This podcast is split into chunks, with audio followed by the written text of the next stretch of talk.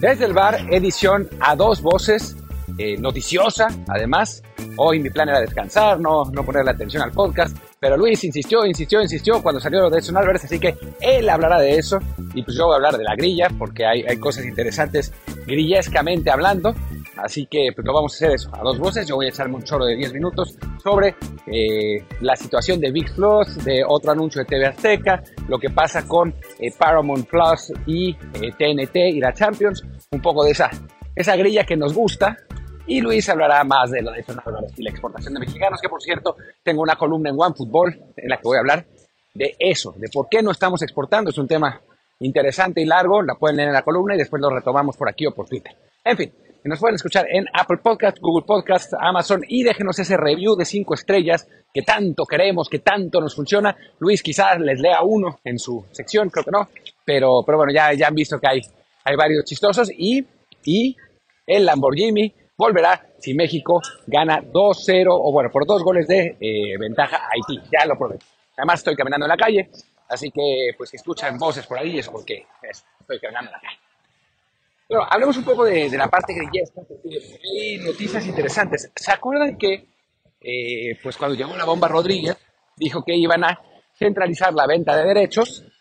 Pues casi, casi se dio ya el primer paso antes de lo que esperábamos y ahora 17 de los 18 equipos de la Liga MX van a ser transmitidos por VIX, por la plataforma. Eso es un boom gigante para VIX, que bueno, había mucha gente que no estaba muy convencida de contratar el servicio. Ahora claramente es un atractivo importante porque ya no va a haber que eh, entrar a 17 aplicaciones distintas para poder eh, ver la Liga MX, ¿no? Simplemente estar suscrito a VIX y listo, están ahí todos los partidos, así que pues la verdad es que es una, una muy buena noticia para el usuario, ¿no? Eh, quizá para Fox y para ESPN y ellos pues, no es tan buena noticia porque ya la gente ya sabe que tiene que ir a VIX y ya está, ¿no? Así que, que bueno, es un primer paso, pero es un primer paso interesante. Porque creo que confirma lo que hemos estado diciendo desde hace tiempo, que Televisa está de regreso en el control del fútbol mexicano, ¿no? O sea, habían pues dejado un poco suelto, algunos cabos sueltos ahí en estos últimos años sin meterse tanto, eh, le habían dejado a John que pues se alineara con Arragorri, eh, Emilio Escárraga no había entrado eh, tan a fondo o quizás había estado preparando el camino para esto, pero el caso es que ahora es manifiesto el hecho de que eh, Televisa pues ya está de nuevo en control y está eh, haciendo, pues bueno, está moviendo los hilos en algunos casos para bien, en otros quién sabe si, si tanto, pero, pero bueno, pues es, es, un hecho, ¿no? Ya, ahora un hombre ex de Televisa, la Bomba Rodríguez, es, un tipo capaz, un tipo que, me parece que va a, traer muy buenas cosas al fútbol mexicano, pero bueno, no, no puede negar la cruz de su parroquia, pues ya está al frente de la Federación Mexicana de Fútbol, en general del fútbol mexicano, y VIX Plus, no, VIX, perdón, transmitirá pues prácticamente toda la Liga MX, ¿no? Y hay otra cosa interesante ahí, que es que Azteca anunció también en un comunicado que arrancará un proyecto que se llama Azteca Deportes Network. Es una especie de TUDN, yo creo que en versión charra, como suele hacer Azteca, eh, pero bueno, va a ser un canal, no sé si por internet o por televisión abierta de algún modo, o cómo, que va a transmitir deportes las 24 horas al día. Y me suena, creo, digo, sin poderlo garantizar, que va a aliarse con Televisa y a final de cuentas van a usar los mismos derechos. O sea, esos derechos que ahora, que ahora tiene Televisa y que, y que bueno, que, que va a transmitir 17 de los, de los 18 partidos, me suena que va a terminar también transmitiendo los Azteca. No sé si todos, no sé si algunos, pero varios, ¿no? Por este Azteca Deportes Network que tendrá una aplicación y ya saben cómo viene la mano. Después, otra cosa interesante dentro de esto es que Azteca va a compartir los derechos del Mazatlán y del Puebla con Fox. Así que bueno, eso contradice un poco lo que acabo de decir. Hay piezas moviéndose en el panorama de la televisión mexicana, en los controles de eh, la Federación Mexicana y del, fútbol mexicano. Ya habíamos hablado el otro día de lo que había pasado con Irrara Gorri y eh, con Orlegui y cómo, bueno, pues lo estaban tirando hacia afuera y diciéndole que, que ahí va a haber consecuencias veladamente si es que eh, no, si se ponía a repelar. Y bueno, ahora otro paso más de, parte de Televisa, otro movimiento de Azteca, que es interesante saber si el berrinche que hicieron después de lo de Coca, pues no fue un poco para desviar la atención o no fue simplemente una, una reacción eh, de primera instancia y ya se arreglaron con Televisa, porque recordemos que Azteca y Televisa, a pesar de la competencia en cuanto a rating, son socios comerciales, ¿no? Han compartido los derechos de la selección mucho tiempo, eh, a veces pasan eh, la liguilla, pasan partidos importantes también en los dos canales, en fin, han sido socios comerciales, Azcárraga y Peñas Pliego se llevan bien, así que, que la realidad es que creo que al final de cuentas se terminarán por arreglar. Y la cosa funcionará como pues, ha estado funcionando hasta ahora, ¿no?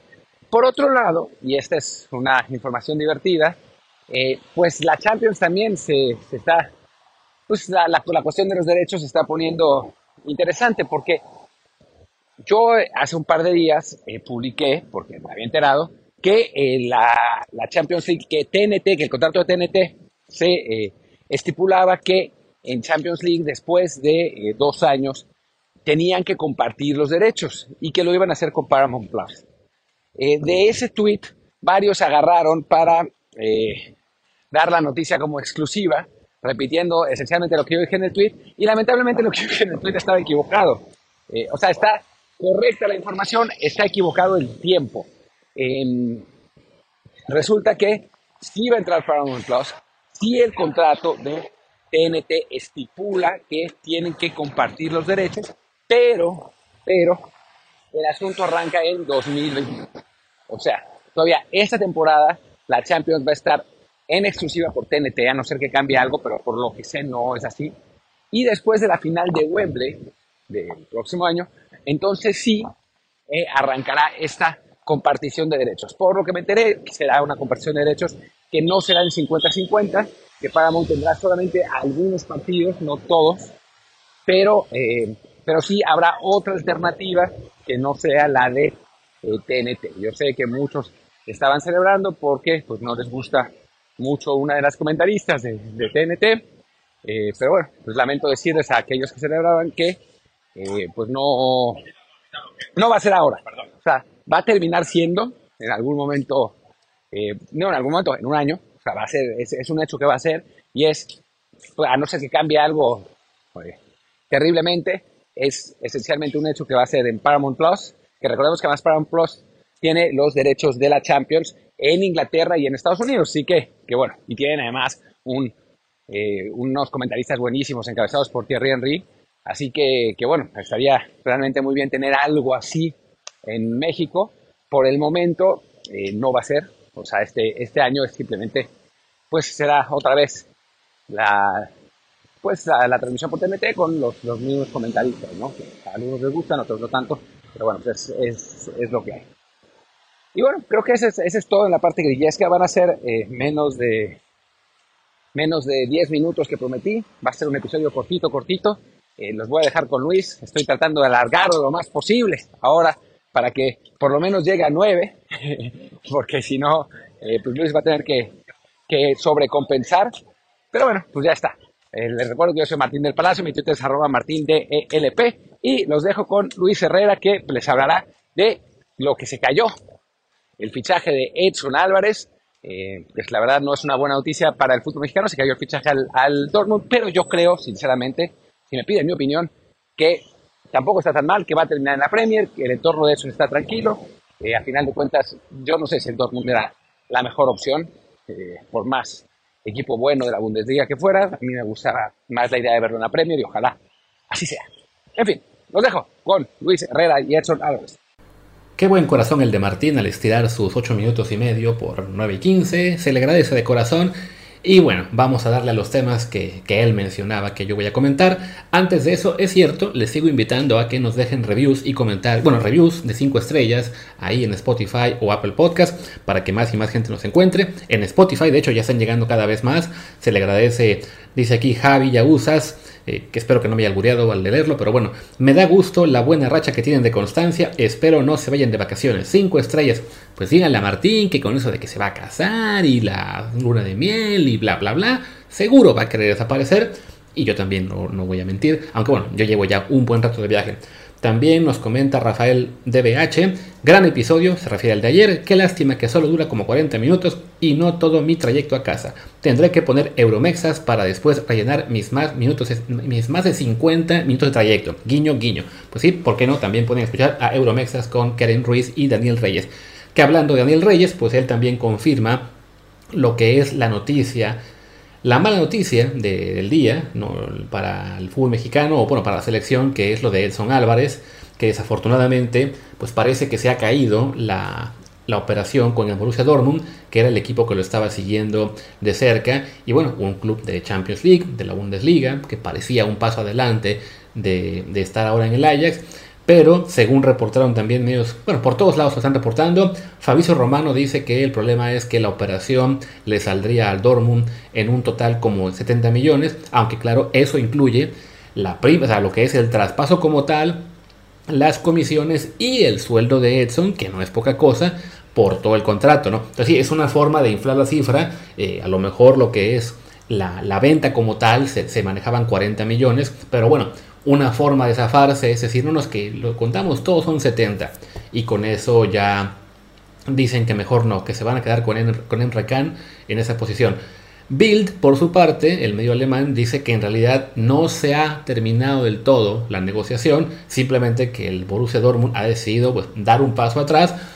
No suena descabellado, simplemente sería el hecho de dar ese paso atrás, tratar de enfriar, eh, digamos, todo este proceso, que el Ajax vea si tiene mercado por otra parte para Edson Álvarez y también si Edson acepta una oferta de otro club, en particular de la Premier, que es donde Martín también mencionaba, ¿no? Donde parece que hay interés y ya apostar a que si no hay otra oferta mejor que la de ellos, pues al Ajax no le quede de otra que rebajar las pretensiones por, por Edson, ¿no? Que a fin de cuentas es un tema pues que suena extraño la forma en que se ha manejado el club neerlandés con el mexicano, ¿no? Hablamos de que no es la primera vez que, le cierran la puerta de salida, ¿no? Apenas el semestre pasado se hablaba de una oferta también muy importante del Chelsea, se llegaron a manejar hasta 50 millones de euros y no lo dejaron ir. Y sorprende porque el Ajax pues está en un proceso en el cual dejó ir a muchos jugadores, ¿no? Apenas el año pasado a este brasileño, se me fue el nombre ahora mismo. ¿Cómo era el brasileño del Ajax? Allison, creo que sí, perdón, un lapsus, eh, al cual además habían dejado ir a los Juegos Olímpicos el, año en que a Edson no le dieron permiso, ¿no? Entonces ya son tres, digamos, afrentas que, el Ajax le hace a nuestro jugador, esa, esa negativa a que fueran los Juegos Olímpicos, esa negativa a irse al Chelsea seis meses, ahora eh, pretensiones muy, muy altas que bloquean, al menos de momento, la salida del Borussia Dortmund. El mercado aún está, digamos, muy, muy verde. Oficialmente aún no arranca. Estamos a 29 de junio y, tenemos que esperar hasta el sábado para que cualquier movimiento ya se, formalice. Y después de eso habrá todavía dos meses de negociaciones. Pero claro, pues para Edson Álvarez, por el calibre de jugador que es y por el calibre de equipo al que esperemos que llegue, ya sea un Borussia Dortmund que es conteniente en Alemania y que participa en Champions League, o a un club de la Premier, que es la liga de más alta exigencia, pues lo ideal sería que él ya tenga resuelto su futuro desde ahora que está en la Copa Oro, para que él sepa eh, pues lo que tiene que hacer en cuanto acabe la, participación de México, que si no me equivoco eso va a ser el 15 o 16 de, de, de julio, ¿no? Seguramente querrá tener, vacaciones, que serían muy cortas para poder reportarse a la pretemporada lo más pronto posible.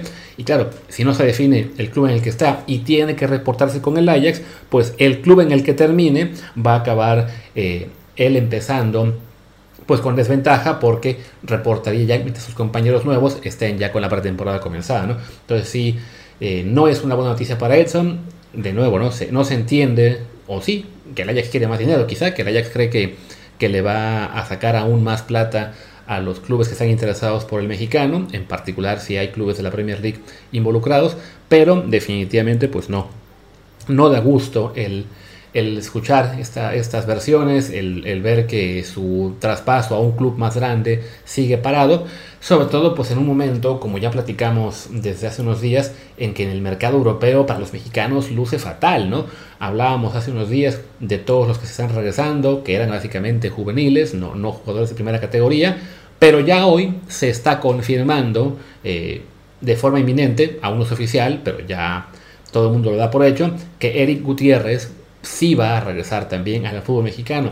Yo sé que para muchos Eric Gutiérrez no es una figura de la selección, no lo es, no es una figura de la selección, pero que no es un gran jugador, que no es una, un jugador de primera línea.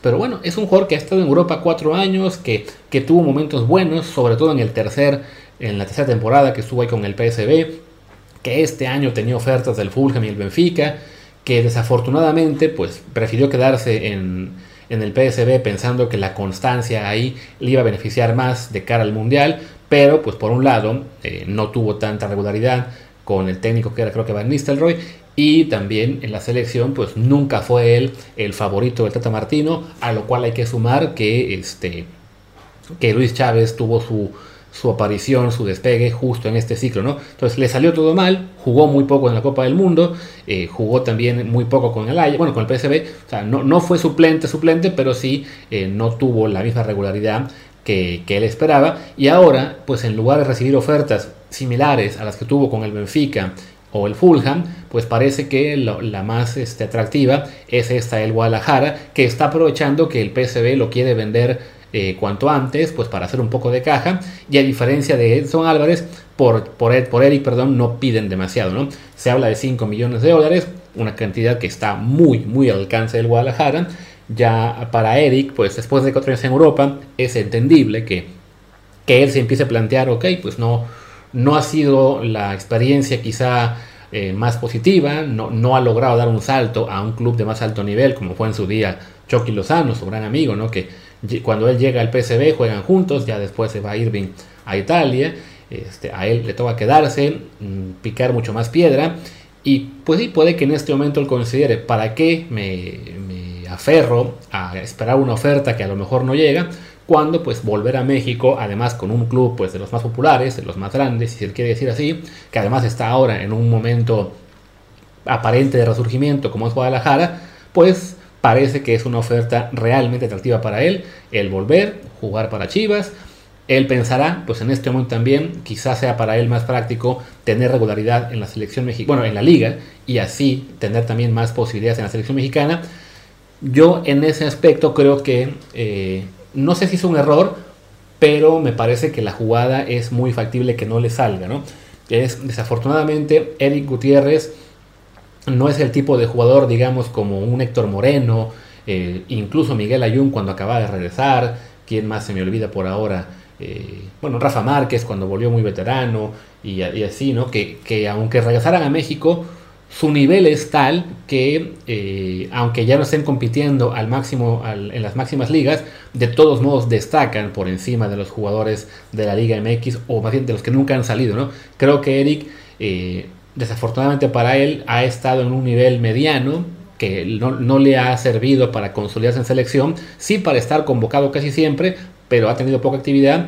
Y al volver a Chivas, salvo que la rompa en Guadalajara, sea titular fijo desde el principio y ayude que las Chivas sean contenidas al título, creo que este movimiento le va a afectar en cuanto a que habrá otros jugadores en su misma zona que este, van a estar ya sea en Liga MX también teniendo regularidad, como el caso de Luis Chávez, como el caso de Eric Sánchez, o bien que sí se mantengan en Europa, como es Edson Álvarez, eh, alguno más que ahora mismo no, no recuerde yo, y eso le va a perjudicar sus opciones, ¿no? O sea, creo que en el mejor de los casos, Eddie Gutiérrez la rompe con Chivas y se mantiene eh, presente en las convocatorias sin ser indiscutible, pero cualquier bajón de nivel eh, le va no solamente a reducir posibilidades de estar en selección, sino además de, bueno, de, jugar con selección, sino además de estar, ¿no? Porque no es lo mismo, aunque a algunos no les guste, pues que estás en Europa, tienes casi garantizado el llamado por el simple hecho de estar en Europa, sobre todo cuando estás en una liga como la holandesa, que tiene cierto nivel y se entiende bastante bien que se les llame, ¿no? Estás en México, ah, pues eres uno de 100, entonces aunque, aunque Eric esté regresando de una experiencia europea importante, pues sí, no, no llega con ese cartel con el que regresaron, insisto, ¿no? Un Héctor Moreno, un Rafa Márquez, cuando regresaron los dos Santos que se fueron a la MLS y lo seguían llamando a la selección, eh, cuando regresó, bueno, Chicharito cuando fue a la MLS, aunque después ya con todo lo que pasó con el Tata Martino ya nunca volvió. O sea, él no está, Eric, en esa categoría de jugador. Y también, bueno, lamentar un poco, pues esta, este año de repatriaciones y de aparentemente nulas o escasas salidas, y que es pues desafortunadamente una consecuencia de esto que hemos hablado siempre de que es el mercado interno mexicano muy fuerte, ¿no? Les decíamos hace unos días en Twitter y también aquí que claro, ¿qué esperaban de la Liga MX cuando se reduce una plaza de extranjeros? Pues tiene que jugar tiene que haber uno más, un mexicano más en la plantilla y un mexicano más en la cancha. Pues claro que los equipos de por sí que ya lo hacían, pero ahora van a redoblar esfuerzos por tener jugadores mexicanos de alto nivel, ¿no? O sea, a, mucha gente me ha respondido, pero es que esta regla tendrían que aplicarla eh, reforzando sus fuerzas básicas y dando más oportunidades a jóvenes. Pues no, eso es ser muy iluso, ¿no? Si te piden tener a más jugadores nacionales, pues lo que vas a hacer es buscar a los mejores que tengas, no, si no están ya en el mercado local, pues a ver los que estén en Europa, los que estén en Argentina, en Chile, donde sea, a, a buscar por debajo de las piedras, ¿no? Y sí, también habrá clubes que den oportunidades a los jóvenes, pero es natural que ahora haya más equipos mexicanos intentando repatriar, sea Eric Gutiérrez, sea Gerardo Arteaga, se habló incluso de Chucky Lozano porque el Napoli lo vende barato. O sea, esos intentos van a ser aún más fuertes ahora que hay una plaza más de mexicanos eh, en, la, en, la, liga, tanto en la cancha como en la plantilla. Y es algo natural, o sea, no, no, es una cosa exclusiva de México. Por ejemplo, la MLS en este momento, sus reglas de, plantilla y de, y de once inicial no me, las, no me las sé de memoria, pero son tan laxas que tenemos equipos de la MLS jugando con dos, tres estadounidenses en el campo. Si de repente ponen una regla que indique que tienen que ser cinco o seis por lo menos, van a ver que habrá un esfuerzo mucho mayor también de algunos clubes de ellos por repatriar jugadores de, los que están en Europa, no los de primera línea, no un Gio Reina, no un Tim Wea, pero sí los, más, los, los que están, digamos, sufriendo un poquito en equipos más medianos pues porque es natural, ¿no? Lo mismo, si en España mañana la Liga Española declara debe haber seis españoles por nacimiento en la cancha, aunque no se puede porque el tema del pasaporte comunitario ya es una cosa legal por encima de lo deportivo, pero bueno, si pusieran una regla que indique de algún modo que tiene que haber cinco o seis españoles nacidos en España por, eh, en cancha, el Real Madrid, el propio Barcelona y los demás empezarían a repatriar a los de la Premier League. Sí, habría, clubes, habría clubes que este, harían el esfuerzo de sacar jugadores de fuerzas básicas, el Villarreal, el propio Barça, el Athletic, alguno más. Pero muchos otros clubes empezarían antes a buscar a aquellos jugadores que están en la Premier League o en Italia, donde ustedes quieran, en otras ligas menores, a buscar jugadores ya probados. Eso es algo natural, ¿no? Y bueno, pues en este caso en México, teniendo un mercado interno mucho más suculento para los jugadores mexicanos de lo que es, de lo que pueden ganar en Europa, pues se entiende, ¿no?